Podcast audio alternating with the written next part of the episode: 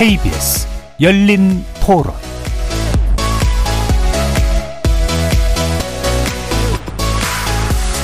안녕하십니까. KBS 열린 토론 정준희입니다.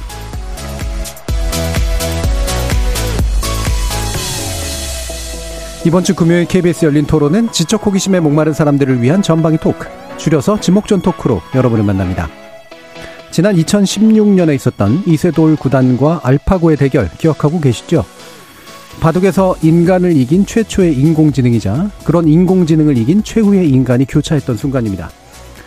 그로부터 6년이 전 지금 우리 생활 곳곳에는 수많은 알파고 이상의 알파고들이 생겨나고 있는데요. 최근에는 가장 대체하기 힘든 영역으로 여겨졌던 예술과 창작 분야에서까지 인공지능이 진출하고 있습니다. AI 기술이 기술의 발전이 가져올 인류의 미래 지목전 일부에서 만나보겠습니다. 최근 SPC 그룹에 대한 소비자들의 불매 운동이 확산하고 있죠. 기계 끼임 사고에 의한 노동자 사망이라는 참혹한 사태 이후 해당 회사가 보여준 부실하고 안일한 대응에 소비자들의 분노가 커지면서 불매 운동도 거셉니다. 그런데 이 불매 운동이 소비 검열이라는 주장도 나오네요. 불매 운동과 소비자의 권리 지목전 토크 2부에서 짚어보겠습니다. KBS 열린 토론 지금부터 시작합니다. 살아 있습니다. 토론이 살아 있습니다. 살아있는 토론 KBS 열린 토론. 토론은 라디오가 진짜입니다. 진짜 토론. KBS 열린 토론. 지목전 토크 함께 해주시는 분들 소개해드립니다. 나라를 걱정하는 물리학자 이종필 건국대 교수 나오셨습니다. 안녕하세요. 이종필입니다. 사람, 사랑, 공감의 소설가 서유미 작가 나오셨습니다. 안녕하세요. 서유미입니다. 규정을 거부한다. 한국 여성 변호사의 손정혜 변호사 나왔, 나오셨습니다. 안녕하세요. 손정혜입니다. 자, 그리고 정의와 평등, 정치 철학을 탐구하시는 김만권 경희대 학술연구 교수 함께 해주셨습니다. 예, 안녕하십니까. 김만권입니다. 자, 이렇게 물리학자, 소설가, 법률 전문가, 정치 철학자까지 각기 다른 전공, 개성, 지식을 가지신 네 분의 출연자와 함께 만들어가는 지적 호기심에 목마른 사람들을 위한 전방위 토크, 줄여서 지목전 토크, 제작진의 픽으로 시작해봅니다. KBS 열린 토론. 미술대회에서 AI가 우승했더라. 라는 말을 들었어요. 안타깝더라고요. 분명 감정이 실리지 않은 작품인데 이렇게 고평가를 받는 게 많은 직업군이 대체가 되지 않을까. 서빙 같은 서비스직. 방송하는 사람들이 AI로 막 원래 사진을 다른 그림으로 바꾸는 걸 봤어요. 아, 이제 인간 시대의 끝이 도래하지 않았나. 그 로봇이랑 사람이랑 같이 살다가 그런 영화가 많잖아요. 그러다가 AI가 그 로봇이 사람을 지배하는 그런 세상 영화가 많으니까 그런 세상이 언젠가 오지 않을까? 예. 우리 서유미 작가님하고 오래 하다 보니까 제가 제작진으로 착각을 했습니다. 네, 알고 봤더니 출연자 하셨어요. 예. 자, 출연자의 픽인데, 어, 이게 또 이종필 교수님이 가져올 법한 내용을, 아, 네. 예, 서유미 작가님이 가져오셨습니다. 뭔가 네. 위협을 느끼셨나요? 아니에요. 저는 그냥 뭐 기계 이런 건 잘 모르지만, 어, 그, 최근에 제가 9월에 신문기사에서 그 미국 콜로라도 주립 박람회 미술대회, 여기 디지털 아트 부분에서 제이슨 앨런이라는 그 사람이 그린 그림은 아니죠. 그 사람이 출품한 작품 예. 스페이스 오페라 극장이 이제 우승을 했다는 기사를 보고 나서 어 되게 좀 한동안 멍하기도 하고 음. 네. 어 그래서 그 얘기를 좀 다루고 싶었었어요. 이분이 그 Midjourney라는 AI 프로그램을 이용해서 그림을 제작을 했는데 이제 이 분야 자체가 디지털 아트니까 예. 사람이 그리지 않고 네, 이 프로그램을 사용하는 거는 문제가 되지 않는다고 해요. 그래서 이분이 프로그램에다 텍스트로 된 이 설명을 좀 입력을 했더니 이제 그림이 나왔고 그게 우승을 하면서 그게 알려지고 나서 이제 사람들의 반응도 굉장히 다양하고 특히 예술가들 사이에서 음. 음, 그 반응이 되게 옹호도 있지만 또 우려도 많고 그래서 음. 같이 얘기하면 재밌을 것 같아서 가지고 왔습니다. 예. 요즘 한참 또 이제 이런 그림 영역에서 AI의 음. 진출에 대한 이야기들이 많이 나오는데 물론 상당 부분들이 오해하시는 게 실제로 멋지게 그려진 그림이 땅 하고 나오지는 않거든요. 예. 여러 번 막 명령하고 고쳐서 이제 결국 내는 거라 결국 픽하는 이제 사람의 눈이 물론 되게 중요하긴 한데 그럼에도 불구하고 직접 자기 손을 거치지 않았었다라는 측면 이 부분은 분명히 기존의 예술가들에게 주는 충격 같은 것들이 분명히 있어 보입니다. 어, 일단 인공지능 기술에 대해서 여러분들이 이해하느냐는 제가 질문하진 않겠는데요. 사용은 하시는지를 묻고 싶어요. 혹시 사용하고 계세요? 변호사님? 저는 인공지능 뭐 대단한 실생활에서 쓰는 거 아니고 그냥 AI 같은 거요. 저는 쇼핑을 하거나 또 이제 OTT로 뭐 영화나 드라마를 보면 손정혜 님이 좋아하시는 영화, 예. 손정혜 님이 좋아하시는 드라마 이렇게 해- 추천해 주는 추천해 거더라고요. 거. 그리고 음.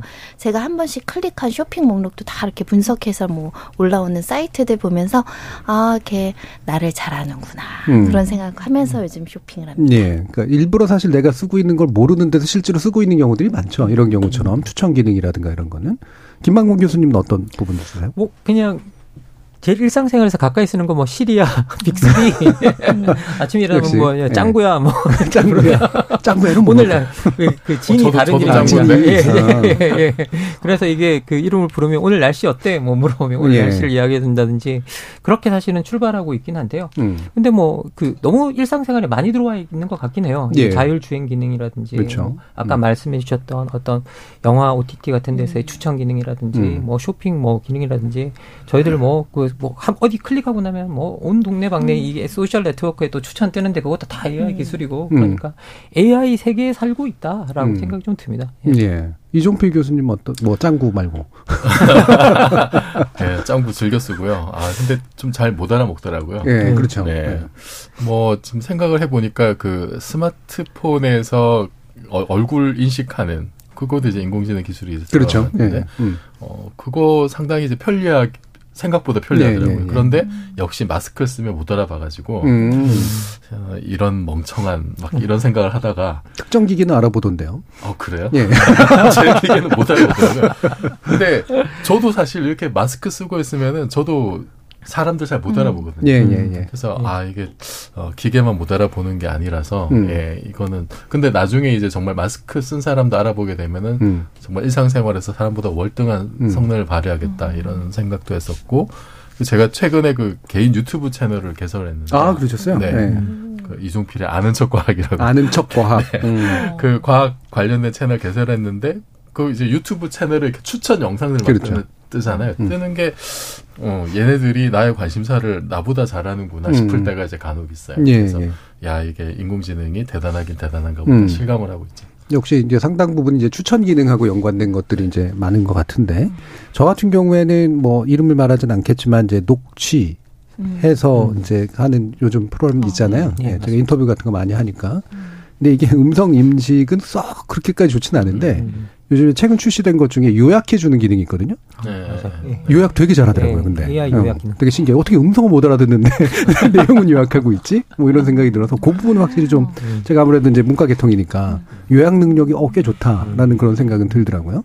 서 작가님은 쓰세요? 저는 거의 안 쓴다고 해서 전 짱구야 이것도 안 하고 음. 그냥 몸으로 움직이는데 보니까는 추천 기능 이런 거 보니까 뭐 챗봇도 많이 사실 예. 이제 기업들이 사용하니까 그래서 뭐 생각보다 많다는 생각이 드네요 진짜 음, 음. 네 이종필 교수님은 이런 인공지능 발달에 관련해서 그래도 이 안에 계신 분 중에는 가장 관심이 있으실 법한데, 음. 예. 뭔가 이렇게 뚜렷한 궤적 같은 것들을 좀 짚으면서 보고 계시는 게 있으신가요? 어 저는 그 그러니까 사실은 인공지능이 그러니까 인간만이 할 수 있는 영역이 예를 들어서 뭐 창조적인 것들 이거는 가장 늦게 대체가 될 것이다. 네, 그러면서 네. 예술가 영역과 뭐 음. 과학자 영역을 몇년 전에 이제 알파고 막 나왔을 때 음. 그렇게 이제 가장 늦게 대체될 직업군으로 사람들이 제시했는데 저는 좀 회의적이었거든요. 네. 음. 왜냐하면은 그 뭐 예술이나 음악 음악 같은 경우에 특히 이제 상당히. 수학적인 음악은 엄청 부분이 코드화되어 네. 있으니까. 그림도 음. 원래 인공지능이 이제 최근에 가장 각광을 받게 된 게 deep learning이라는 그렇죠. 새로운 그 인공신경망이 아주 엄청나게 지금 성공을 하고 있는데 그게 결국 패턴 인식을 잘하는 그렇죠. 거거든요. 네. 일단 그러면은 그게 당장 그림하고 관계가 있는 거니까 음. 머지않은 미래에 이거는 기계가 훨씬 잘할 수 있지 않을까 생각도 예, 들었고 예. 과학 영역도 그 예를 들면은 뭐 2019년에 이미 이제 그 인공지능이 전문 학술서를 쓴 적이 있어요. 음. 뭐 리튬 이온 배터리 뭐 이런 음. 거. 그리고 2020년에는 어떤 게 있었냐면은 과학 이게 실제 이제 전문 학술제 나온 내용인데요. 그 과학자들이 인공지능에게 사이넷이라고 하는 그 인공지능 프로그램에 지구에서 관측한 태양과 화성의 그 움직임 데이터를 줬습니다. 그랬더니 얘가 인공지능이 태양 중심에서 바라본 지구와 화성의 궤도로 분석을 해낸 거예요. 예. 그 코페르니쿠스가 한 음, 거죠. 그렇죠. 예. 예. 전환을 해버린 거죠. 네. 음. 어, 그런 일도 있었고, 뭐, 이제 2021년에는 이제 수학 분야에서 라마누, 라마누잔 기계라고 하는 알고리즘이 이제 뭐 파이나 이나 그런 초월 수를 예, 포함하는 무한분수 형태 항등식 이런 음. 거를 한 100여 개 발견해가지고, 예, 예. 이것도 이제 그 새롭게 전혀 이전에 알지 못했던 음. 그래서 그게 이제 새로 증명되기도 하고 이게 이제 2021년에 네이처지에 나오게 됐거든요. 예. 그래서 오히려 저는 그렇게 과학이나 예술 분야는 상당히 이제 제한 조건이 있고 좀 음. 정형화되어 있는 분야이기 때문에 오히려 그쪽 분야가 좀 이렇게 인공지능이 발전할 여지가 더 많지 않을까 하는 생각이 들었어요. 음. 어, 그래서 지금 이번에 이렇게 그림 대회에서도 이렇게 예. 우승하고 한 게 저는 어떻게 보면 좀 당연하지 않느냐 생각이 들고 그리고 인간의 어떤 창작 활동이나 이런 것이 너무 신비화될 필요는 없지 않을까 하는 생각이 그렇죠. 들어요. 네. 사실 이제 과학의 역사를 보면은 그 인간의 특권을 계속 이렇게 제거해온 역사라고 볼 수 있거든요. 우리가 뭐 이렇게 아주 특별하다라고 생각하는 것이 결국 따지고 보면은 한 수십억 년에 걸친 진화의 산물에 불과하기 때문에 음. 어, 길게 보면 특별할 것도 없고 네. 그래서 어, 그쪽으로 특화된 어떤 인공의 어떤 그 기계가 있다면은 인간보다 훨씬 더 잘할 수도 있다. 음. 그래서 이거를 좀 담담하게 받아들여야 되지 않느냐는 게 예, 기본 예. 음, 담담하게 지금 받아들이고 계신데 손정희 변호사님도 담담하세요? 법률 분야.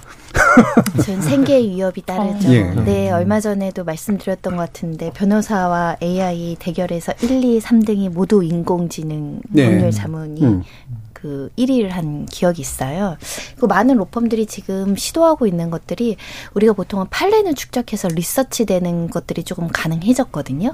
그것도 사실은 완벽하게 공개는 안 됩니다. 1심, 2심 거 찾으려면 엄청 열심히 찾아야 되는데 전자 소송이 되면서 그래도 좀 데이터가 수집이 되고 있는데 로펌 내부의 사면들은 굉장히 저작권이 센 것들이거든요. 예를 들면 무슨 무슨 로펌의 변호사들이 쓴 의견서 내부에선 다 갖고 있어요. 근데 이것을 빅데이터로 수집해서 분석해서 어떤 회사가 자문했을 때 우리 변호사가 과거에 이렇게 질의에 답해준 게 있는데 서로는 공유를 못하고 그걸 음. 데이터화 하지 못했거든요.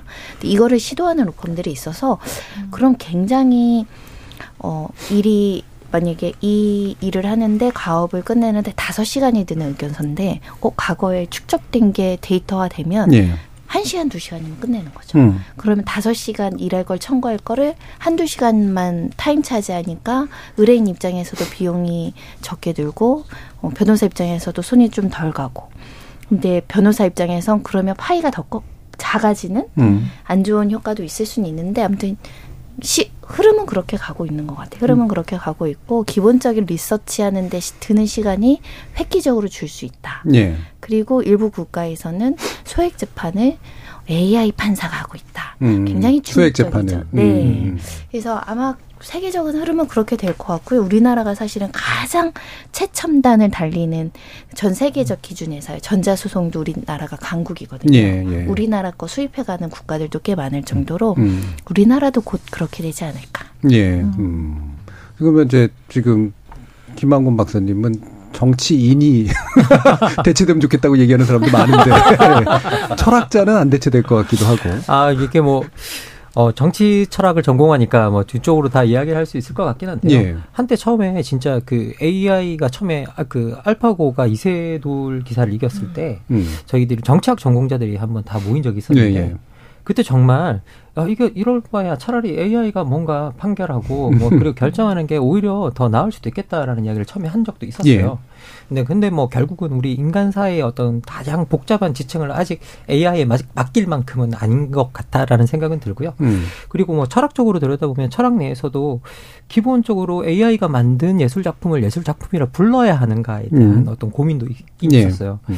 그리고 지금도 자- 현재 진행형이고 그런데 우리가 아주 넓게 보면 사실 자연도 어떤 작품들을 만들어내거든요. 그렇죠. 그러니까 자연도 수천 년을 통해서 어- 아름다움을 만들어내고 있는데 그걸 우리가 예술 작품 작품이라고 또 부르진 않거든요. 음. 그러면 우리가 지금까지 예술 작품이라고 불러왔던 그것들은 인간이 창작한 것들, 음. 그것들을 예술 작품이라고 불러왔었고, 그러면 인공지능이 인간이 과연 창작한 것인가 아닌가에 예. 대한 질문을 해야 될 것 같고요. 그러면 기본적으로 AI와 인간을 동일시할 수 있는가에 대한 음. 문제에 대한 질문부터 해야 될 것 같은데, 아직까지는 그 부분에 대해서는 뭐 동일시까지 할 수 있나라는 좀 저는 개인적으로 의심을 품고 있고요. 그래서 이제 어, 이게 생각을 해보면, 이제 우리가 어떤 이렇게 미술대회에서 일회성 1등은 할 수 있다고 생각을 해요. 음. 그런데 과연 그 AI가 전업 작가로 나설 수, 나설 수 있겠는가라고 예. 생각해 본다면, 어떤 대회 이름을 숨기고 나가서 1등을 할수 있겠지만, 간간히. 전업 작가로 나선다라는 건 자신의 세계관을 만든다라는 거잖아요. 그러면 AI가 스스로 자기가 세계관을 설정해야 되는데 그 세계관을 우리 인간은 설정할 때 반드시 어떤 개인적인 동기나 이런 것들이 있거든요. 음. 그럼 AI가 그런 동기를 가질 수 있는가? 예, 예. 우리가 그런 것들을 생각해 보면 아직까지 AI가 만드는 작품을 예술 작품이라고 부르는 게 옳을까에 음. 대한 어떤 의문은 아직 남아 있습니다. 예. 예. 사실 그 동기, 모티베이션이라고 부르는 게 되게 중요한 거죠. 자아하고의 연결성도 좀 있는 거고. 음. 자, 전업 작가님. 네. 제가 그 사람들한테 예술이 왜 흥미로울까? 예. 인간이 왜 이렇게 아주 아주 다 어떤 분야에서 그 전문가인 사람들조차도 예술 분야에 오면 버벅거릴 때가 많잖아요. 왜 근데도 이걸 계속 하기를 원하는가? 이게 정복이 안 돼서 그렇다라고 음. 했는데 이제는 인공지능이 근데 많이 발달하면 어 이렇게 아예 문외한인 일반인보다는 확실히 더 잘할 것 같긴 해요. 예, 예. 그러니까 그렇죠. 그 그림을 제가 이제 그 이 대회에서 상을 타고 나서 이 프로그램이 되게 많이 활성화되면서 되게 많은 분들이 막 입력을 그 키워드 같은 걸 넣어서 그림을 만들어서 막 판별하는 그런 것도 있더라고요. 들어가 보니까 음. 어떤 것이 인간이 그린 걸까요? 뭐 이런 게 있는데 AI가 상당히 잘 그리고 저보다 예. 훨씬 나아요. 그러니까 제가 몇 년을 한다고 따라잡을 수 없는 수준. 그래서 아마 음 이제는 어지간하게 그냥 하는 예술가들이 설 자리는 없어지긴 할 거예요. 그러니까 모든 분야가 파이는 확실히 작아지긴 할 텐데 예. 방금 박사님도 말씀하셨던 것처럼 결국 인간만이 할 수 있는 분야로 좁혀지면은 어 AI가 아직은 좀 따라오기가 어려운 부분들이 있을 거고 그게 아마도 지금 방금 말씀하신 뭐 세계관도 있을 거고 감정이나 공감이나 이런 부분들은 조금 더 음, 인간이 더 그러니까 첨예하게 훨씬 더 많이 또 집요하게 붙들고 늘어져야겠죠. 예. 네. 그, 그 그림 얘기하고 좀 한참 나오면서 그런 전망들을 하더라고요. 그 실제로 그 이른바 어시라고 그러잖아요. 밑에서 이제 그림 그려주는 사람들, 이 손노동을 해야 되는 사람들의 역할은 대체된다. 맞아요. 어시스트 예. 같은 거 단순 그림, 그렇죠. 배경 이런 네. 거 맞아요. 그래서 대체되고 그리고 그래서 지금 미술 분야로 뛰어들려면 그거 할 생각, 그러니까 그거 할 생각으로 뛰어든 사람은 없겠지만 대부분 사실 그거 그런 것들을 하는 거니까. 그래서 실제로 굉장히 애매해진다 그러는데 뛰어들 사람이 있을까? 그리고 뛰어들게 되면은 그 중에 상당수는 이제 그 먹고 살 수 없을 텐데 요런 문제 고민을 되게 많이 한다 그러더라고요. 네. 음. 그리고 또 한 가지 그 AI 그 그림 얘기할 때 사실은 저작권 문제가 굉장히 중요하다고 하더라고요. 그러니까 그 만들어낸 저작권도 있지만 실제로 끌어다 쓰는 건데 지금은 근데 이제 앞으로는 다 막히면 끌어다 쓰는 것 자체를 막아놓게 됐을 때 이제 어떤 일들이 또 벌어지는가 이런 문제도 있을 거라고 그러고요. 그러니까 작곡과 이런 이제 그런 그림 그리기 뭐 이런 예술 영역에서 이종필 교수님 어떤 생각 드세요? 저는 그 그러니까 감정이나 뭐 공감 능력 이런 것도 저는 좀 약간 신비화된 어떤 음. 그 내용이라는 생각이 들어요. 예. 어, 우리가 어, 인간은 이 행성에서 굉장히 특별한 존재고 어, 상당히 똑똑한 애고 그래서 뭔가 다른 뭐 짐승들은 하지 못하는 어떤 창작 활동을 할 수 있고 뭐 감정도 풍부하고 공감도 할 수 있고 저는 그 스스로를 신비하고 약간 좀 이렇게 예. 판타지를 만든 거다라는 생각이 들어요. 음. 어, 왜냐하면 우리 인간종이 궁극적으로는 침팬지하고 크게 다르지 않거든요. 크게 보면. 예. 예. 크게 보면 별로 다르지 않고, 그러니까 우리가 어디서 그냥 뚝 떨어진 게 아니란 말이에요. 아니기 때문에 그게 그렇게 유별나지 않다. 예. 우리 인간이 가지고 있는 모든 어떤 뭐 상상력이니 뭐 어떤 것이니 차이는 꽤 크긴 하죠. 다른 애들보다. 음. 하지만 그것이 특별하진 않다. 특별하지 않기 때문에 충분히 어떤 그 인공의 어떤 뭐, 뭐 두뇌라든지 이런 것이 지금은 아니랄지라도 그것이 발달을 하면은 인간에 근접하거나 뭐 초월할 여지는 당연히 저는 있다고 생각을 해요. 그래서 이거는 인간만 할 수 있는 특별한 영역이다라고 그렇게 하는 것이 저는 얼마나 근거가 있을까라는 예. 의문이 사실은 좀 있습니다. 예. 의문이 있고 그리고 지금은 뭐 과학 분야나 뭐 예술 분야에서 상당히 일천하죠. 방금 말씀하셨던 어떤 동기나 세계관의 문제 이거를 직접 할 수준 아니죠. 그리고 과학에서 제가 아까 말씀드렸던 그런 영역들은 그러니까 단순하게 예를 들어서 뭐 옛날에 케플러가 행성 운동을 보고 행, 행성 법칙을 발견한 거라든지 아니면 또 과학에서 양자역학이 처음 탄생할 때 흑체 복사 곡선이라고 하는 거를 예. 이제 유도를 하는 게 굉장히 중요한 발견 중에 하나인데 그런 거는 지금 생각해보면 인공지능이 훨씬 잘할 수도 있는 거고 예. 예. 또 경험 룰을 끄집어내는 거는 음. 인간보다 잘할 수 있어요. 근데 그 예술에서의 동기에 해당하는 것이 과학에서는 이제 말하자면 가설을 설정하는 거. 음. 예. 네. 새로운 이론적 틀을 만드는 어떤 전제 조건을 만드는 거 이런 거는 상당 부분 어렵지 않을까 생각이 들어요. 그렇죠. 사실은 출발점을 설정하는 네, 거. 네. 음. 당장은 힘들 것 같아요. 음. 그런데 그 우리가 바둑을 보면은 알파고가 나온 이후로 알파고 리 버전 이세돌을 음. 이긴 그거 말고 알파고 제로 버전의 이런 거는 기보 학습을 하지 않고 그 바둑에 규칙만을 넣었는데도 엄청나게 지금 네. 알파고 리를 비교도 음. 못할 정도로 초월해 버렸단 말이에요. 인간은 당연히 지금 게임도 안 되고. 음. 그럼 지금 바둑이 어떻게 바뀌었냐면은 옛날에는 초일류 기사들이 두는 기보를 보고 서, 그 선수 저기 기사들이 욕을 네. 했다면 지금은 인공지능이 두는 걸 보고 학습하면서 그걸 이해하려고 하거든요. 네. 왜 이걸 뒀을까? 음. 그런데 그러면서 인간의 바둑 실력도 엄청나게 일철장하고 있습니다. 음. 옛날하고 비교할 수 없을 정도로. 그러면은 그게 예술과 과학에도 그런 비슷한 일이 벌어지지 않을까. 그러니까 뭐 인공지능이 완전히 인간을 지배한다 이런 것보다도 새로운 형태의 협업이 나타날 가능성이 음, 많다는 거죠. 음, 그렇죠. 그러면은 어떤 그 인공지능 예를 들어서 지금 뭐 제가 본 것 중에 뭐 네덜란드 넥스트 렘브란트 이런 것도 있더라고요. 음. 얘는 3D로 그려요. 그래서 네. 붓터치나 질감 같은 것도 표현할 수 있다고 하는데 그러면 이런 뭐 예를 들어 피카소에다 렘브란트를 섞은 새로운 어떤 화풍을 가진 인공지능 애가 걸작을 만들었다. 그러면 그것이 다시 인간 화가들에게 새로운 영감을 줄 수도 있는 거고. 네.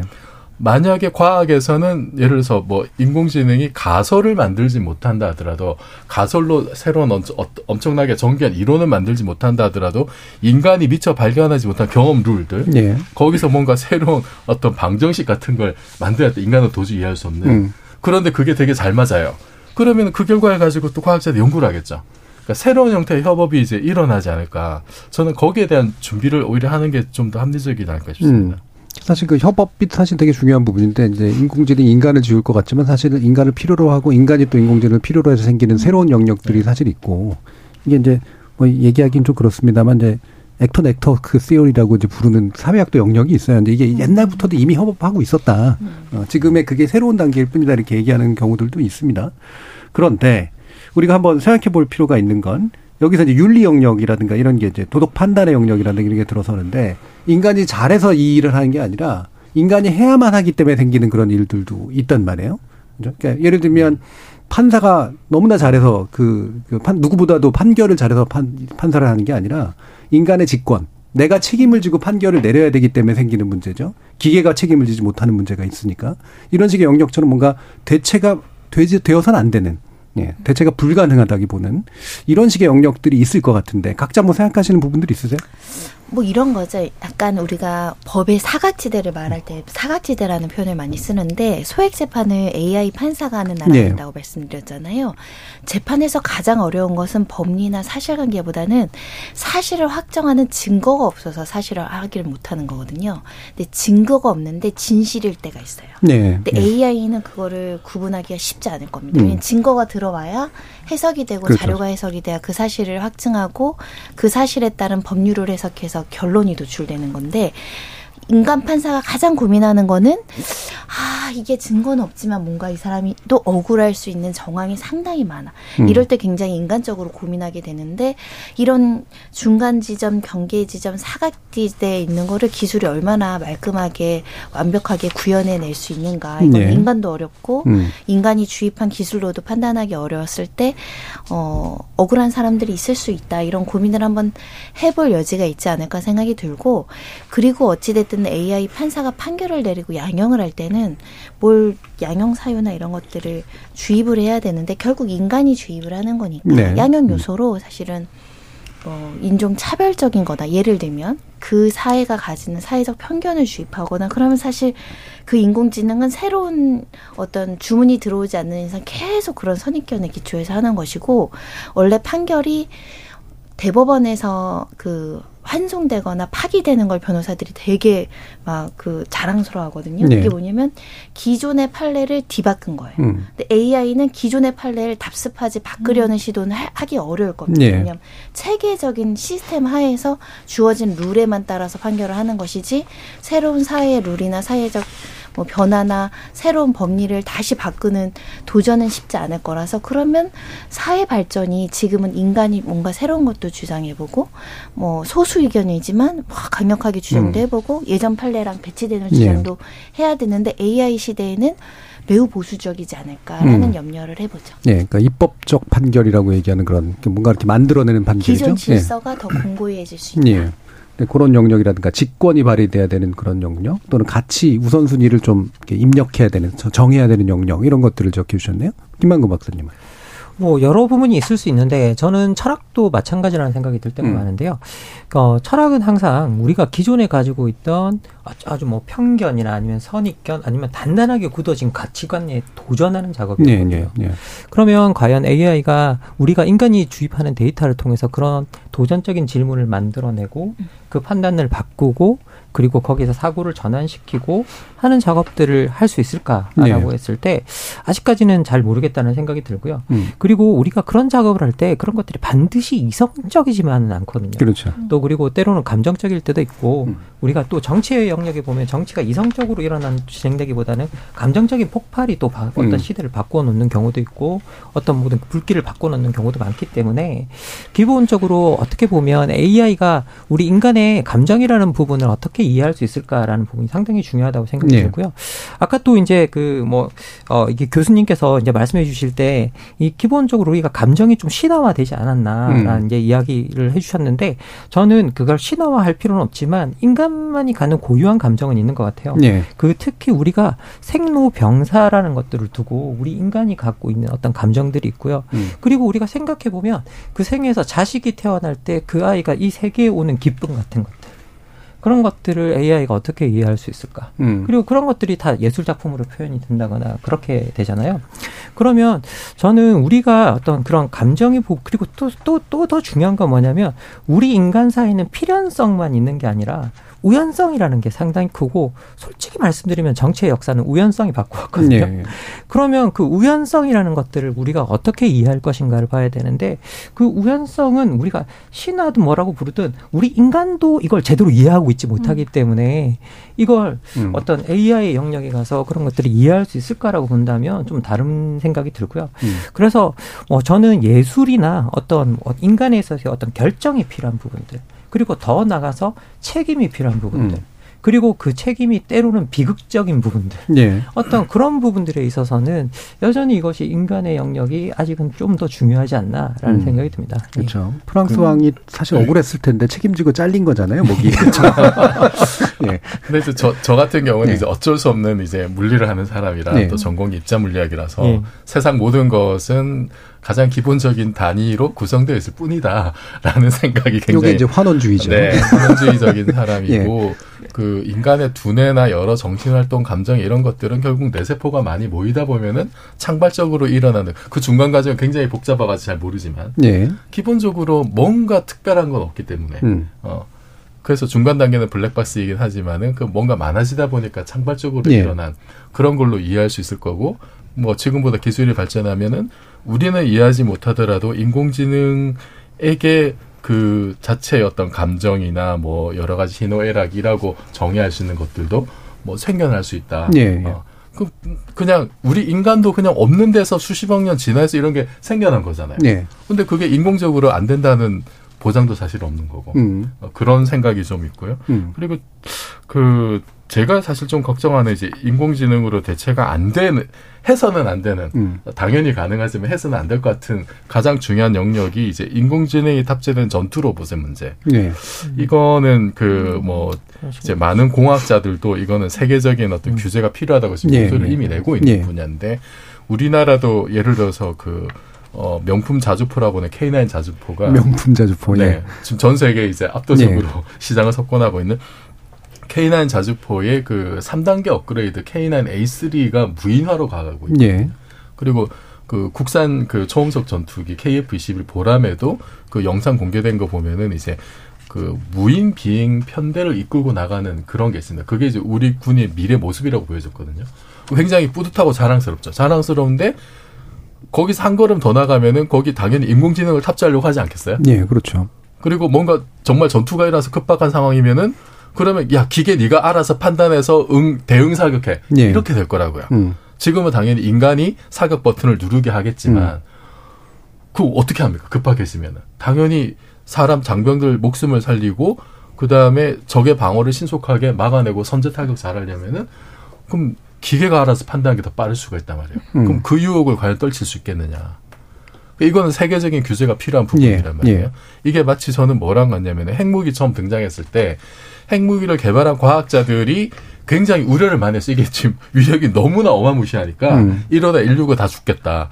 그래서 과학자들이 먼저 나서 이 기술을 전 세계에 공개하고 뭐 국제기구 차원에서 통제가 필요하다라는 얘기를 했는데 다 묵살이 됐죠. 음. 다 묵살이 되고 그래서 핵 경쟁이 일어나면서 지금 이제 강대국만 핵무기를 가지게 대해서 21세기 20세기 질서가 유지됐는데 그것과 비슷한 어떤 상황이 지금 도래할 수도 있다. 그래서 저는 이 문제를 굉장히 좀 심각하게 지금 고민해야 될 때가 아닌가. 이건 음. 제 생각 아주 임박한 문제라고. 음, 상당히 임박한 문제죠. 예. 서유미 작가님은 이건 대체 될 수 없거나 되, 지 않는다. 음, 일단 뭐 그 지금 벌써 글 창작하는 AI가 막 등장을 해서 예. 산문은 상당히 잘 음. 따라줬어요. 우리 김은 작가가 하얼빈을 최근에 냈는데 그 내용을 주고 뒤를 이어쓰라고 하니 거의 유사하게 네, 가는 예. 패턴. 음. 뭐 이민진 작가님의 파친코도 마찬가지고 드라마도 이상한 변호사 우영우 같은 경우 네. 뒤를 이어서 만들기도 하고 막 무언가 그 갈등도 음. 넣으라고 하면 갈등도 만들고 하거든요.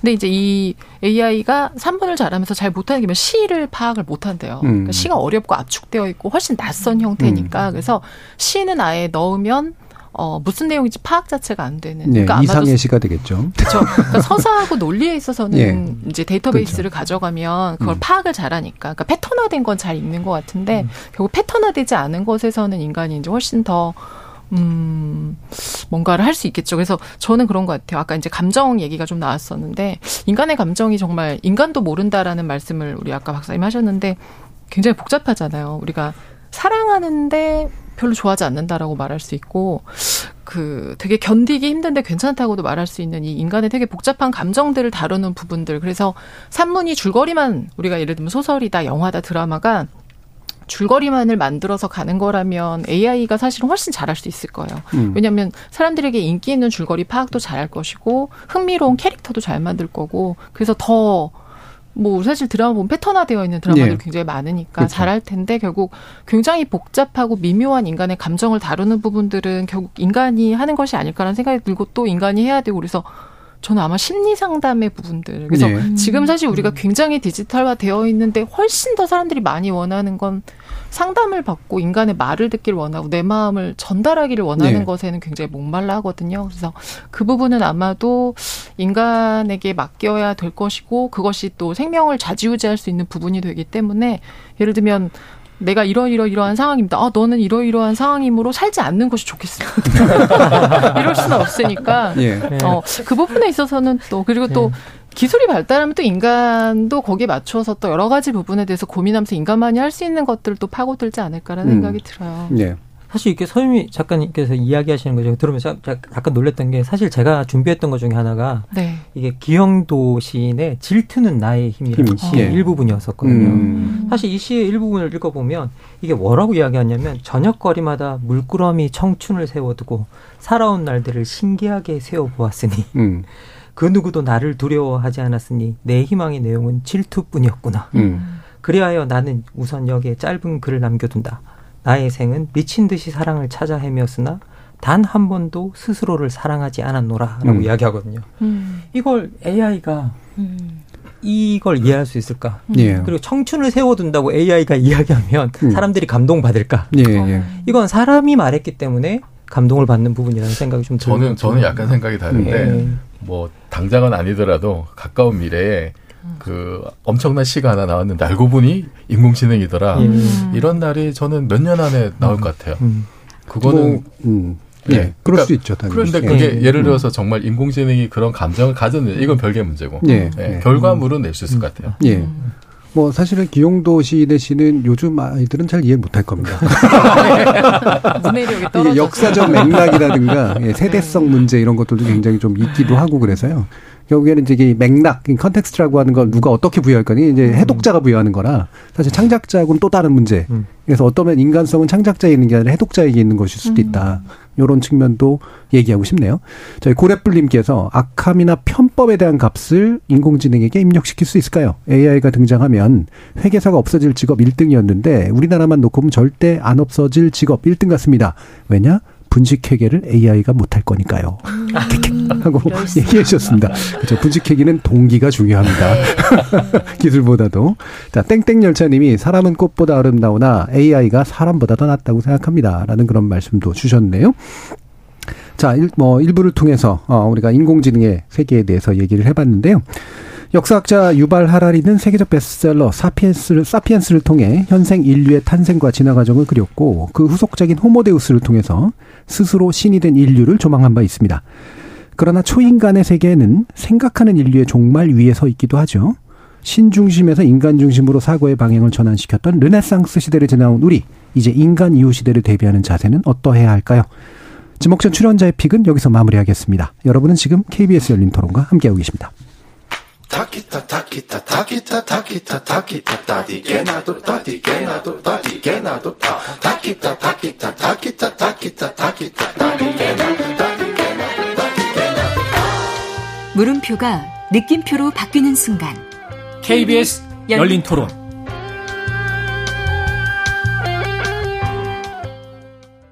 자기가 뭐 아니다 싶으면 안 사는 거고 그럼에도 불구하고 필요한 사람 살 테고 자기 의지대로 하는 거죠. 그리고 왜 비난을 왜 하나요? 그래도 그 기업이 망하면 그 밑에 있는 직원들은 또 어떻게 뭐 힘들잖아요. 고용주가 마음을 바꿔야 되는 거지. 소비자들이 기업을 살리고 죽이는 거는 조금 뭐 안 맞다고 싶어요. 아니 그 사업체가 그걸 깨우치게 하기 위해서 매출 영향을 미칠 수 있는 건 국민이 할 수 있는 저거밖에 없잖아요 방법이 저도 굳이 돈 주고 먹지는 않고 뭐 기프티콘 이런 거 있는 거는 쓰고 있는데 그 뒤로는 그냥 안 가게 되는 것 같아요. 물론 그 이제 사장님들은 죄가 없지만 그냥 한 번 더 생각해야 되는 뭐 이렇게 너무 불매 운동에만 그렇게 치중하지 말고 언론에서 사실 이런 거를 많이 이렇게 해주셔야지 기업을 압박하는 방법이지 않을까. 지적 호기심에 목마른 사람들을 위한 전방위 토크. 정치 철학자 김만권 경희대 학술연구 교수, 물리학자 이종필 건국대 상호교양대 교수, 소설가 서유미 작가, 손정희 변호사 이렇게 네 분과 함께하고 있습니다. 자, 제작진께서 골라주신 내용은 이제 불매운동 그리고 소비자의 권리에 관련된 그런 것이었는데요.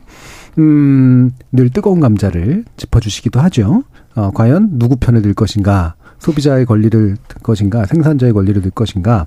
자, 그런데 지금 이제 불매 운동 자체를 한번 얘기를 해보죠. 불매 운동에 나는 잘 동참한다. 아니다. 나는 좀 그런 건 별로 신경을 안 쓴다.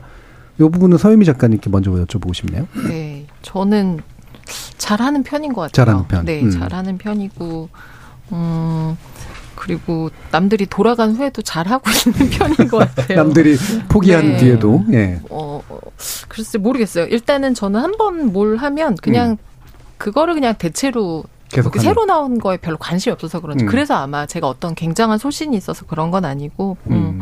요번에 이제 불매 운동도 음, 거대 기업.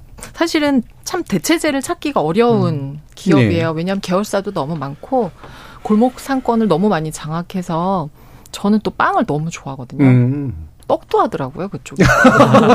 저에겐 너무 치명적이에요. 예, 예. 어, 너무 사랑하는 빵과, 빵과 떡. 떡이 많아요. 음. 그래서 밥보다 저는 빵을 좋아해서 사실 굉장히 고민이 되는데 어 되게 그 단순한 문제가 아닌 게 뭐 사람이 죽은 문제뿐만이 아니라 사실 그 전에 계속 그 노조 탄압도 했었고 그렇죠. 네. 제빵 기사들이 단식 투쟁했는데도 계속 모르쇠로 일관을 한 상태여서 이미 사실은 이 일이 있기 전에도 SPC 기업의 그 물건들을 불매 운동을 하던 분들이 이미 있었거든요. 그렇죠. 근데 그런 상태에서 이제 이 일이 일어났고 그리고 대응도 굉장히 늦었고 그리고 음. 사과하는 걸 보면서 우리 아까 인공지능 얘기했지만 정말 AI가 사과해도 이거보다 잘할 것 같은 예, 예, 느낌을 예. 줬었고 사실은 인간이 인공지능하고 다른 또 되게 큰 면이 뭐냐면 감정에 대한 건데 뭐냐면 타인의 마음을 헤아리는 예. 측면이에요. 근데 어 사람이 사람만이 타인의 마음을 헤아릴 수 있기 때문에 타인의 마음이 잘 헤아려지지 않을 때 또 우리가 굉장히 분노도 하고 화가 그렇죠. 나거든요. 이해받기를 원하기 때문에 더 많이 상처를 받고, 음, 왜냐 기계가 날 이해해주지는 않으니까. 그래서 그 부분도 굉장히 네, 되게 복합적인 부분인 것 같고 그러나 아까 말씀드린 것처럼 많은 분들이 굉장히 그 소신을 가지고 하기에는 좀 어려운 음, 음. 아이들 이제 당장 또 연말 네, 네. 저도 저희 아이 얼마 전에 생일이었는데 어디서 사야 되지 막 이러면서 음. 헤맸는데 쉽지는 않은 부분인 것 같아요. 네, 대전에 가시면 김방근 박사님 어떠세요? 어, 저도 뭐, 이렇게 불법 그, 아, 불- 불법이래. 불매 운동에 음. 참여에 대해서 저도 뭐 좀 잘하는 편은 아니지만 열심히 하려고 하는 편인 음. 것 같아요. 뭐 완벽하게 한다? 그런 건 전혀 아니고요. 그리고 최대한 뭐 그런 것들이 드러났을 때는 구입을 안 하려고 노력하는 편이긴 음. 한 것 같고요, 확실히. 어, 그리고 저는 개인적으로 뭐 이렇게 여러 불매 운동에 대해서 여러 가지 뭐 있을 수는 있지만 각자의 소신에 따라 물론 네, 행동은 네. 하겠지만 저 개인적으로는 이제 우리가 소비 시대를 살고 있잖아요. 음. 사실 생각해 보면 그러면 이제 생산자 시대 때 생산자 윤리가 중요했듯이 소비 시대에는 소비자 윤리가 있는 것 같아요. 네. 그러면 어, 소비자들이 어떤 윤리를 가져야 하는가에 대해서 우리가 생각해 볼 필요가 있는데 물론 그것도 각자의 뭐 선택에 달려 있다라는 생각은 들지만 기본적으로 저희들이 이제 가장 처음에 먼저 썼던 게 유통 과정의 올바른 날을 신경 쓰기 시작했잖아요. 네, 네. 뭐 그래서 공정무역 상품이라든지 그렇죠. 그런 것들에 대해서 이야기를 했었는데 이제 그것보다 사실 조금 더 먼저 저희들이 뭐 국제적인 어떤 관계나 이런 쪽에서 따져보면 옛날에 그 세계 무역 그 무역 기구에서 아주 흥미로운 논쟁이 하나 있었는데 바다 거북이를 보호하는 그물로 잡은 새우가 그렇지 않은 새우가 같은 품종이냐를 가지고 예. 동종 상품이냐를 음. 가지고 이게 논쟁이 벌어진 적이 음. 있었거든요. 이게 상당히 뭐 아무것도 아닌 것 같지만 중요한 게. 음. 아동 노동을 착취하는 티셔츠와 그렇지 않은 티셔츠가 같은 상품이냐? 예, 예. 이거 묻는 것과 똑같은 질문 중에 하나였어요. 그러니까 이건 근본적으로 우리가 생산에 있어서의 윤리를 묻고 있지만 음. 사실은 우리가 가지고 있는 소비자 윤리라는 건 이런 생산의 윤리와 분리가 될 수가 없거든요. 예. 그러니까 어떻게 물건이 생산되고 있는가를 우리가 파악하고 좀 더 윤리적으로 생산되는 물건을 소비하는 것들이 소비자 소비자 윤리의 아주 중요한 부분이기 때문에 저는 그런 것들을 생각해 본다면 어 이게 불매 운동이 뭐 이렇게 저는 어떻게 보면 소비자 윤리가 발전해 나갈 때 자연스럽게 나타나는 현상이다라는 음. 생각이 듭니다. 동참은 잘하시는 편이고 예. 어, 이 소비자 윤리의 시대에 되게 불매 운동은 자연스러운 발달의 과정이다. 예, 변호사님. 저는 사실 불매운동 아주 적극적으로 참여를 하지 못하는 것이 네. 항상 무슨 문제가 있으면 그러니까 결국은 그 업계에서 이 사건도 마찬가지지만 근본적인 원인은 독점의 폐해 같거든요. 예. 시장에서 본인들이 점유율이 너무 높다 보니까 그렇죠. 약간은 갑의 위치에 있는 음. 것 같고, 그러니까 의린 소비자가 선택의 여지 없이 그걸 먹어야 되니 내가 저항할 수 있는 유일한 방법은 소비자로서는 그걸 사지 않는 방법밖에 없잖아요. 안 사려고 봤더니 그 밑에 있는 대리점이나 직원들은 또 너무 나와 같은 의리라서 약간 음. 좀 그런 걸 고민하다가 주저주저 하다가 또 시간 지나서 어느 정도 뭔가 개선이 되면 다시 선택하고 그런 일이 반복적으로 있었던 예. 것 같아요. 아마 저 같은 한국인이 제일 많지 않을까. 그래서 음. 불매 운동이 아주 길게 가지 않고 또는 우리가 뭐 망각할 수도 있는데 근데 요번 사건은 좀 많은 분들이 이렇게 누적된 게 터진 것 같아요. 네. 단순히 요번 사고만이 아니라 그 과거로부터 이어진 그리고 사실은 동네 빵집이 너무 많이 사라졌어요. 음. 네. 경쟁사들이 사라져서 그분들이 가지는 이윤이나 한국 내에서 차지하는 지위가 굉장히 높아졌는데 갈수록 뭔가 어, 선순환 구조가 아니라 악순환 구조로 뭔가 갑이 을을 지배하거나 조금 더 착취하는 구조가 보이니까 네. 우리 국민들이 이번에는 따끔하게 혼을 내려고 하는 것 같은데요. 문제는 대리점주들입니다. 음. 대리점주들이 좀 힘들어 하신다고 해서 참 그래서 어려운 문제 같아요. 예. 예. 그럼 마침 그 말씀이 나와서 뒤에서 원래 할 말씀이긴 했는데, 그러니까 이런 얘기들을 해요. 그래서 대리점주들 중간에 있는 사람들은 사실 무슨 죄냐. 이제 그들이 자영업자들이 힘들어지는 거라서 참 안타깝다. 요런 얘기를 사실 어, 순수한 마음에 사는 사람도 있고 방어 논리로 이제 쓰는 사람도 있거든요. 근데 이제 반론을 이렇게 펼치더라고요. 이거는 어, 그, 원래 그 메인이, 그 원래 본사가 잘못한 거기 때문에, 본사의 잘못, 브랜드 관리 잘못으로 생기는 손실은 이 가맹 그 가맹을 하고 있는 이 대리점주들에게 오히려 보상을 해줘야 되는 본, 그러니까 본사가 보상하도록 만드는 방식이 돼야 된다는데 저는 상당히 타당한 지적이라고 보는데 이게 법적 어떤 단계를 거쳐야지 그게 가능할 거 아니에요. 우리 옛날에 무슨 치킨집 불매 예. 운동도 있었고 해서 오너 리스크가 발생했을 때는 가맹점들에게 일정 부분 손해배상을 해줘야 된다라고 여러 차례 논리가 예. 어, 진행이 되고 판례들도 어느 정도 생기고 공정위에서도 바라보고는 있는데 문제는 실질적인 손해를 배상받는 경우보다는 그렇지 않는 그렇겠네요. 경우가 많고 예. 특히 이제 가맹점주들이 노조처럼 힘이 세야 됩니다. 예, 예. 예, 근데 힘이 세지 않으면 오히려 이제 계약이 해지나 여러 가지 음, 불이익 불이익을. 때문에 음. 나서지 못하는 부분이 있어서 결국은 사실 이 문제를 해결하려면 또 하나의 그 법률적인 제도로서 이분들을 강력하게 보호할 수 있는 예. 조치를 마련하고 음. 그래야 이제 실질적인 손해가 복구되지 않을까 생각을 음. 해서 사실 어려운 문제인데 저는 그래도 불매 운동이 굉장히 유의미한 게 소비자로 할 수 있는 유일한 뭐라고 해야 돼 합법적이거나 비폭력적인 그렇죠. 예. 그 혼내는 거죠. 음. 기업을 그 저항 정신, 뭐 질타. 그래서 굉장히 유의미하고 이거를 합리적인 기업가들은 어 수용하고 개선하려고 음. 노력을 해야 될 것 같은데 그게 참 아쉬워요. 음, 예. 자, 이종필 교수님. 저는 그 불매를 아주 잘하고 있는 품목이 이제 그 라면. 음. 네, 특정 회사의 라면과 제과는 안 먹고 있거든요. 예. 원래 라면 제과는 잘 드시는 편이긴 하세요. 어우, 어. 대단합니다. 예. 잘 드시는데. 아, 예. 힘드실 텐데. 예. 네, 그게 한 10년도 훨씬 넘었고. 저는 왜냐면 어, 그거 불매 쉽거든요. 잘 안 먹어서. 근데 이게 그 처음에 이제 그 특정 업체에 가졌던 어떤 안 좋은 이미지나 음. 뭐저 개인적인 감정 이런 것이 이제 한 10년이 지나다 보니까 희미해졌어요. 예, 어, 예. 희미해지고 희석이 됐는데 문제는 뭐냐면은 그게 습관이 된 거예요. 음. 습관이 되니까 이렇게 물건을 살 때 손이 안 가요. 음. 손이 그렇죠. 가요, 손이 가가 되는데 손이 예. 안 가게 돼요. 그냥 음. 그냥 완전히 생활이 돼버린 거죠. 음. 그런데 한 번은 그 마트에서 뭐 물건을 샀는데 사은품으로 그 회사의 그 매운 라면 다섯 개 들을 사은품으로 주는 거예요. 예. 굉장히 맛있게 먹었거든요. 음. 너무 소중하게 아껴 먹었던 기억은 있어요. 예. 그래도 절대로 내 돈 주고는 사 먹지 않겠다. 예. 네. 마지막 자존심이네. 네. 근데 또 이제 저를 불쌍히 여긴 분들이 이제 예. 그거를 뭐 한 박스씩 보내주기도 하셨고. 예. 어, 그래도 이제 아직까지도 이제 제 돈 내고 안 사 먹긴 하는데. 예. 근데 또 다른 부분, 예를 들어서 이제 특정 마트에 대한 불매도 제가 이제 한번 해봤는데 음. 이거는 선택의 폭이 너무 없어요. 예. 라면은 선택지가 많아서 대체제를 음. 다 찾아내고 대체가 안 되는 것도 있지만 대체로 다 대체가 돼요.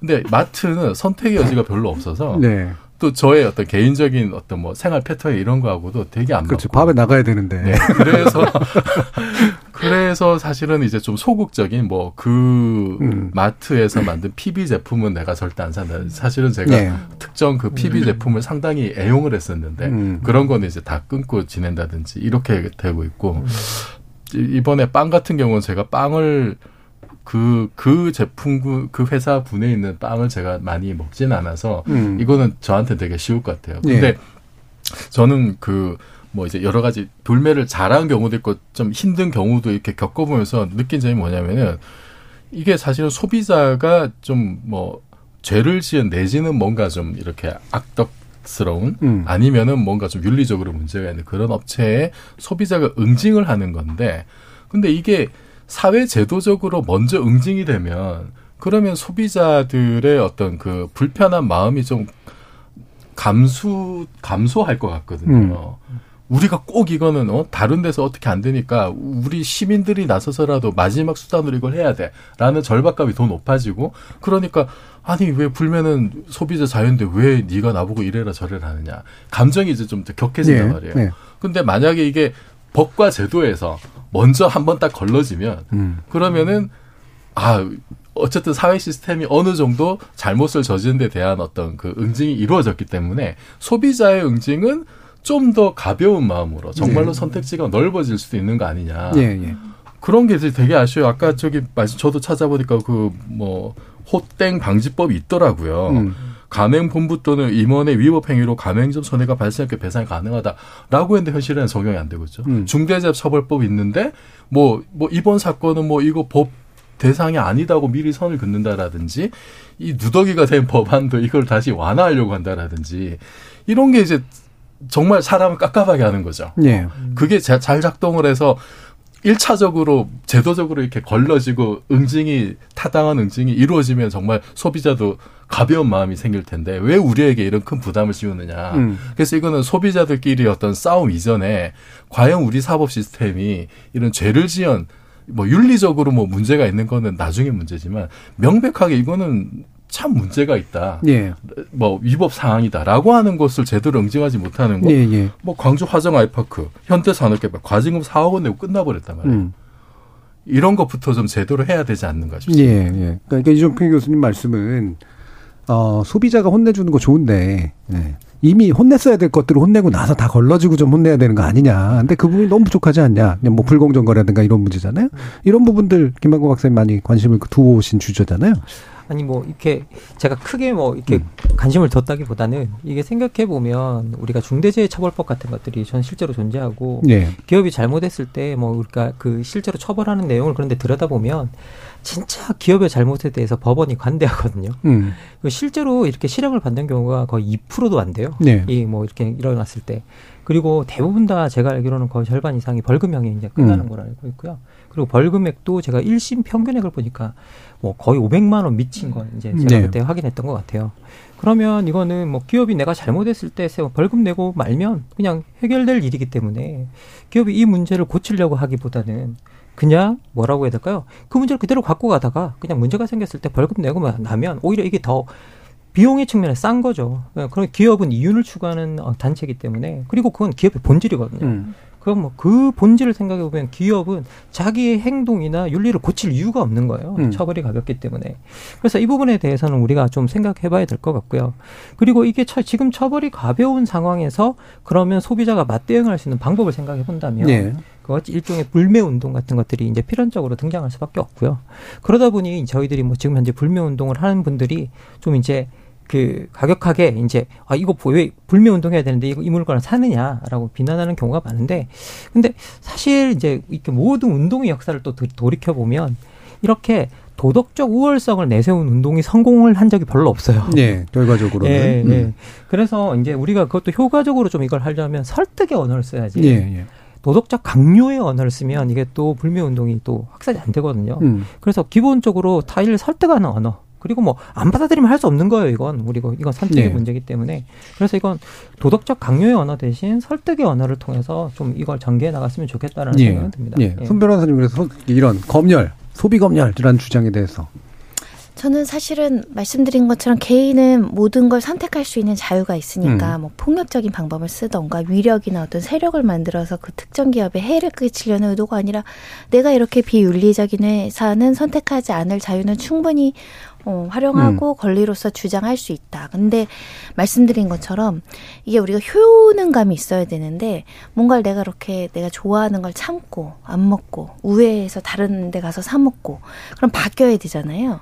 안 바뀌니까 소비자들이 예. 더 화가 나는 구조를 사실은 정치인들이나 각자의 공무원이 자기 할 일만 제대로 하면 그 문제가 해결될 텐데 저는 그 생각이 굉장히 많이 듭니다. 특히 노동과 관련해서는 우리가 노동 뭐 근로감독관 노동청에서 기업이나 어떤 사용자 입장보다는 조금 더 적극적으로 근로자의 편에 서는 행정을 하면은 네.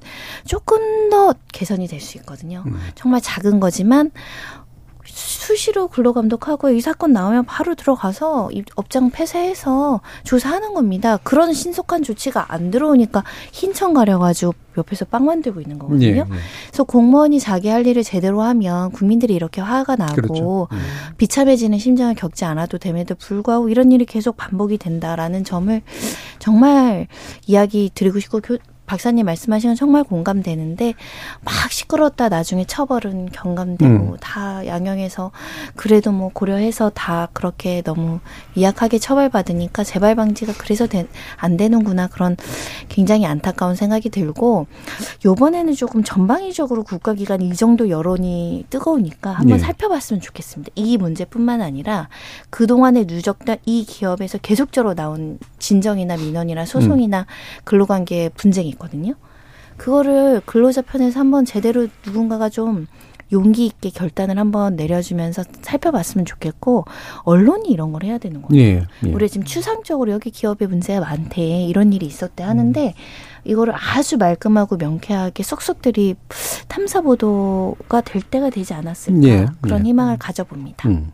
지금 조성재 님이 불매도 불매지만 요즘은 돈줄 내러 간다라는 현상도 있던데 이것도 재밌더라고요. 예, 돈으로 혼, 혼줄 낸다 이런 뜻이죠. 그러니까 긍정적인 방향으로 이제 어, 소비자 불매 운동과는 다른 구매 운동과 유사한 그런 거라고 볼 수 있는데 돈줄도 좀 내세요, 서유미 작가님? 돈이 없어. 돈이 없어. 아이고 저런.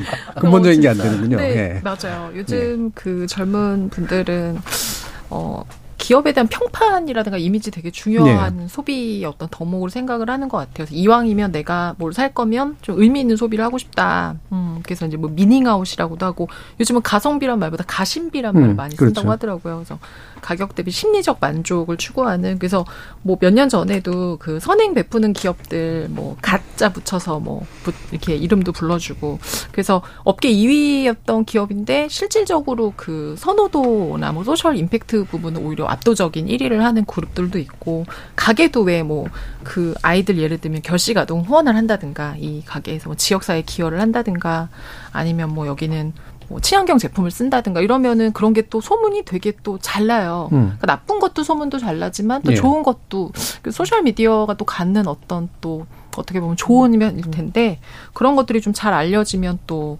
어, 별것 아닌 거지만 가서 이제 저처럼 돈이 없어도 음, 내가 선행을 비- 베푸는 이제 가게들 뭐 물건 좀 팔아주자라는 의미로 돈줄을 어, 내려간다. 음, 돈으로 혼내주는 이제 구매 운동을 하는 건데, 네 그것도 어떻게 보면 불매 운동이 이제 반대인 거고 의미를 갖게 되고 조금이라도 소비자를 좀 생각하는 음, 그런 부분들. 그래서 이미지 내지는 이런 것들을 생각하게 되는 측면이 좀 있는 것 같아요. 예. 김방구 박사님 돈줄 내세요?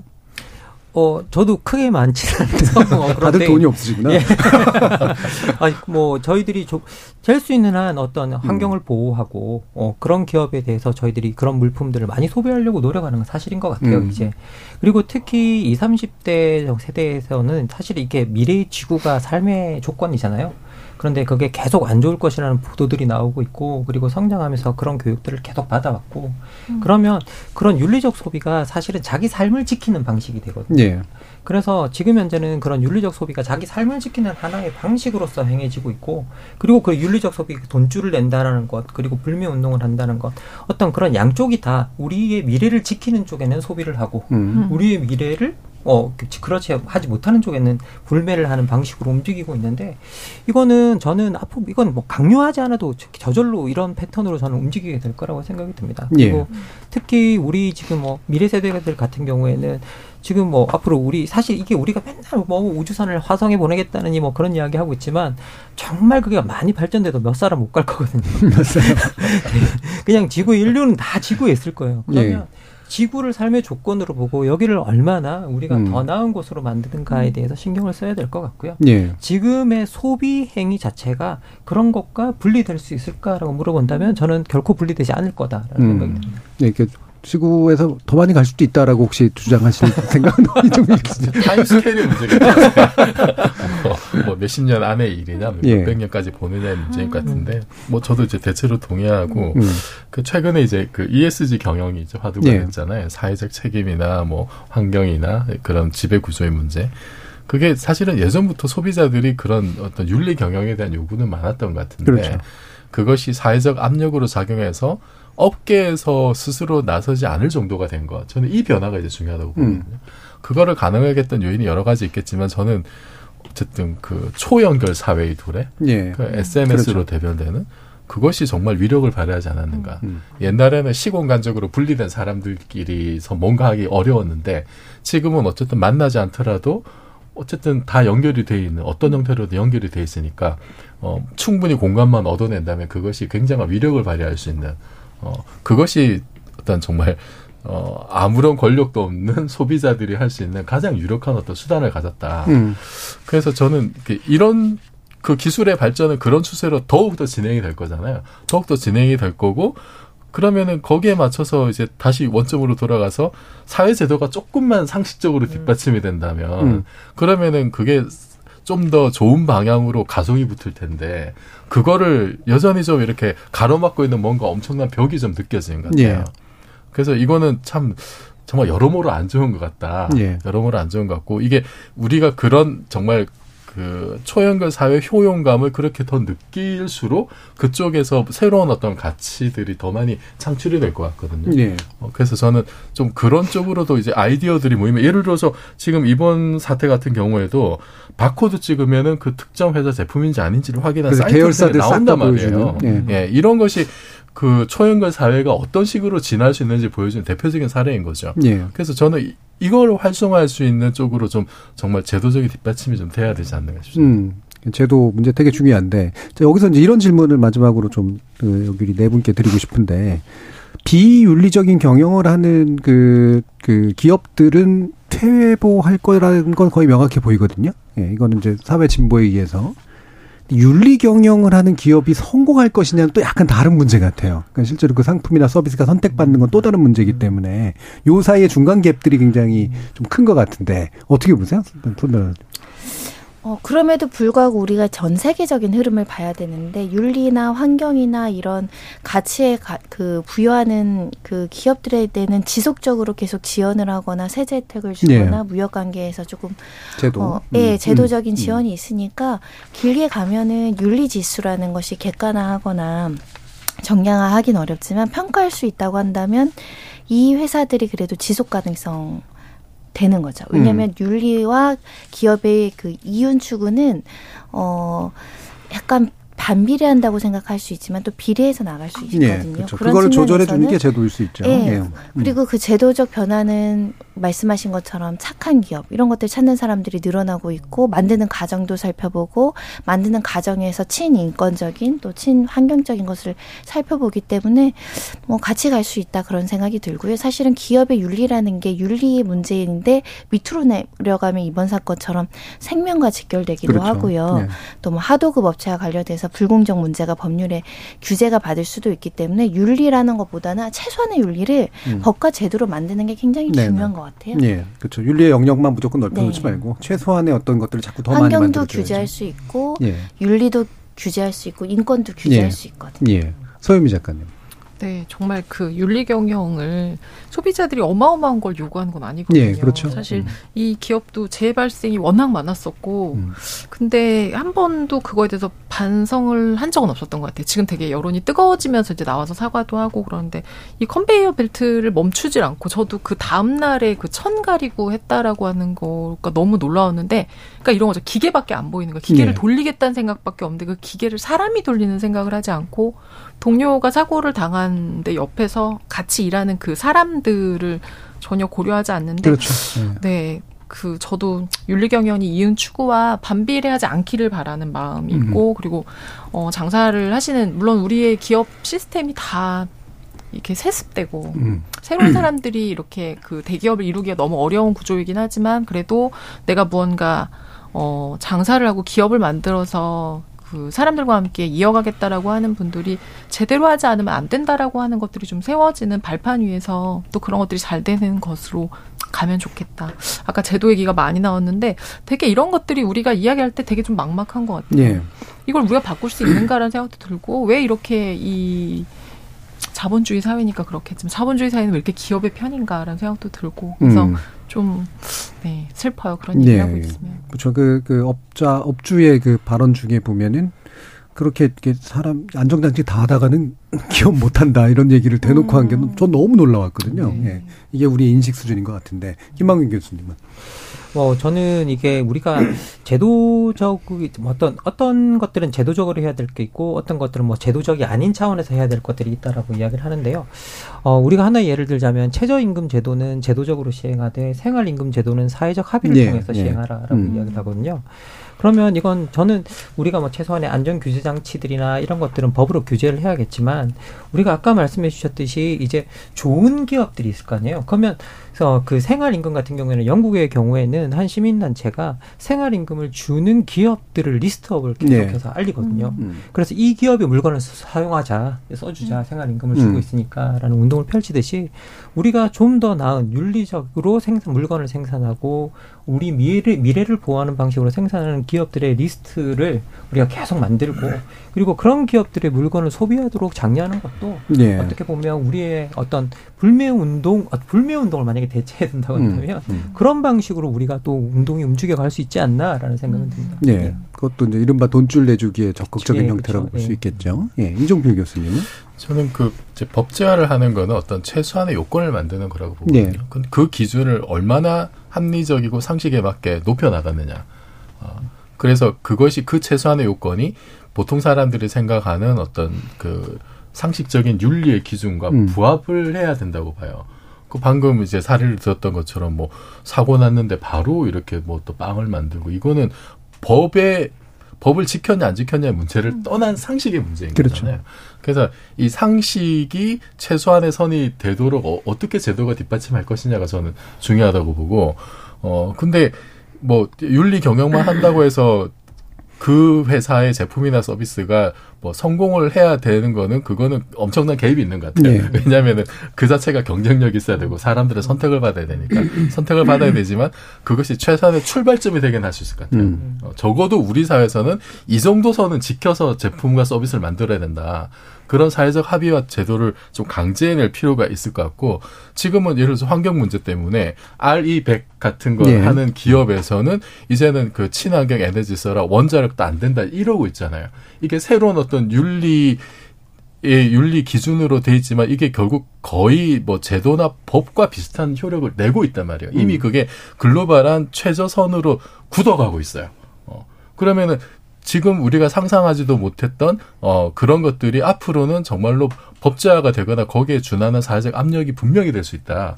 그리고 그걸 위해서 우리가 좀 더 그 힘을 좀 모아야 되지 않겠느냐 싶습니다. 예, 예.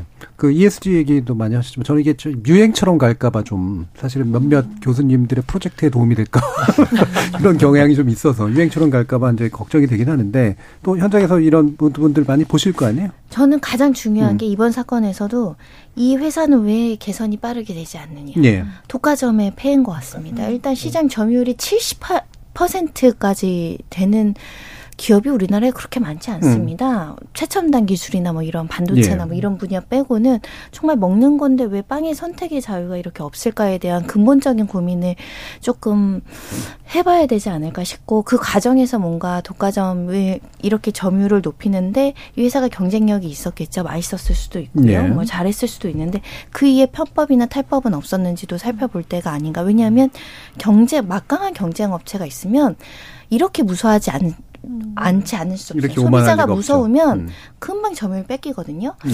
근데 지금 뭐 이 안에 어떤 구조로서 이렇게 점유율이 공고화되는지는 알 수 없지만 역시 그 견제와 균형의 논리가 시장에서도 경쟁 업체가 있어야 되는데 그 부분이 좀 해결됐으면 좋겠습니다. 예, 역시 중요한 부분이죠. 자, 윤정숙님께서 착한 기업, 윤리적 기업, 특히 요즘은 환경을 생각하는 기업에 마음이 갑니다. 지갑도 열립니다. 하하라는 표시까지 붙여주셨네요. 자, KBS 열린 토론, 지적 호기심에 목마른 사람들을 위한 전방위 토크, 줄여서 지목전 토크, 인공지능과 인류의 미래, 그리고 불매운동과 소비자 권리에 대해서 전방위 토크 진행해 봤습니다. 소설가 서유미 작가, 손정혜 변호사, 정치 철학자 김민, 김만권 교수, 물리학자 이종필 교수, 네 분 모두 수고하셨습니다. 감사합니다. 감사합니다. 르네상스를 통해서 신중심 사회에서 인간 중심 사회로 바뀌었다고는 하지만 사실은 그 인간에 포함됐던 인류는 소수였습니다. 비유럽인, 여성, 아동, 노동자, 이주민 등의 주변 사람들은 여전히 중심을 위해서 그리고 중심에 의해서 희생을 당하곤 합니다.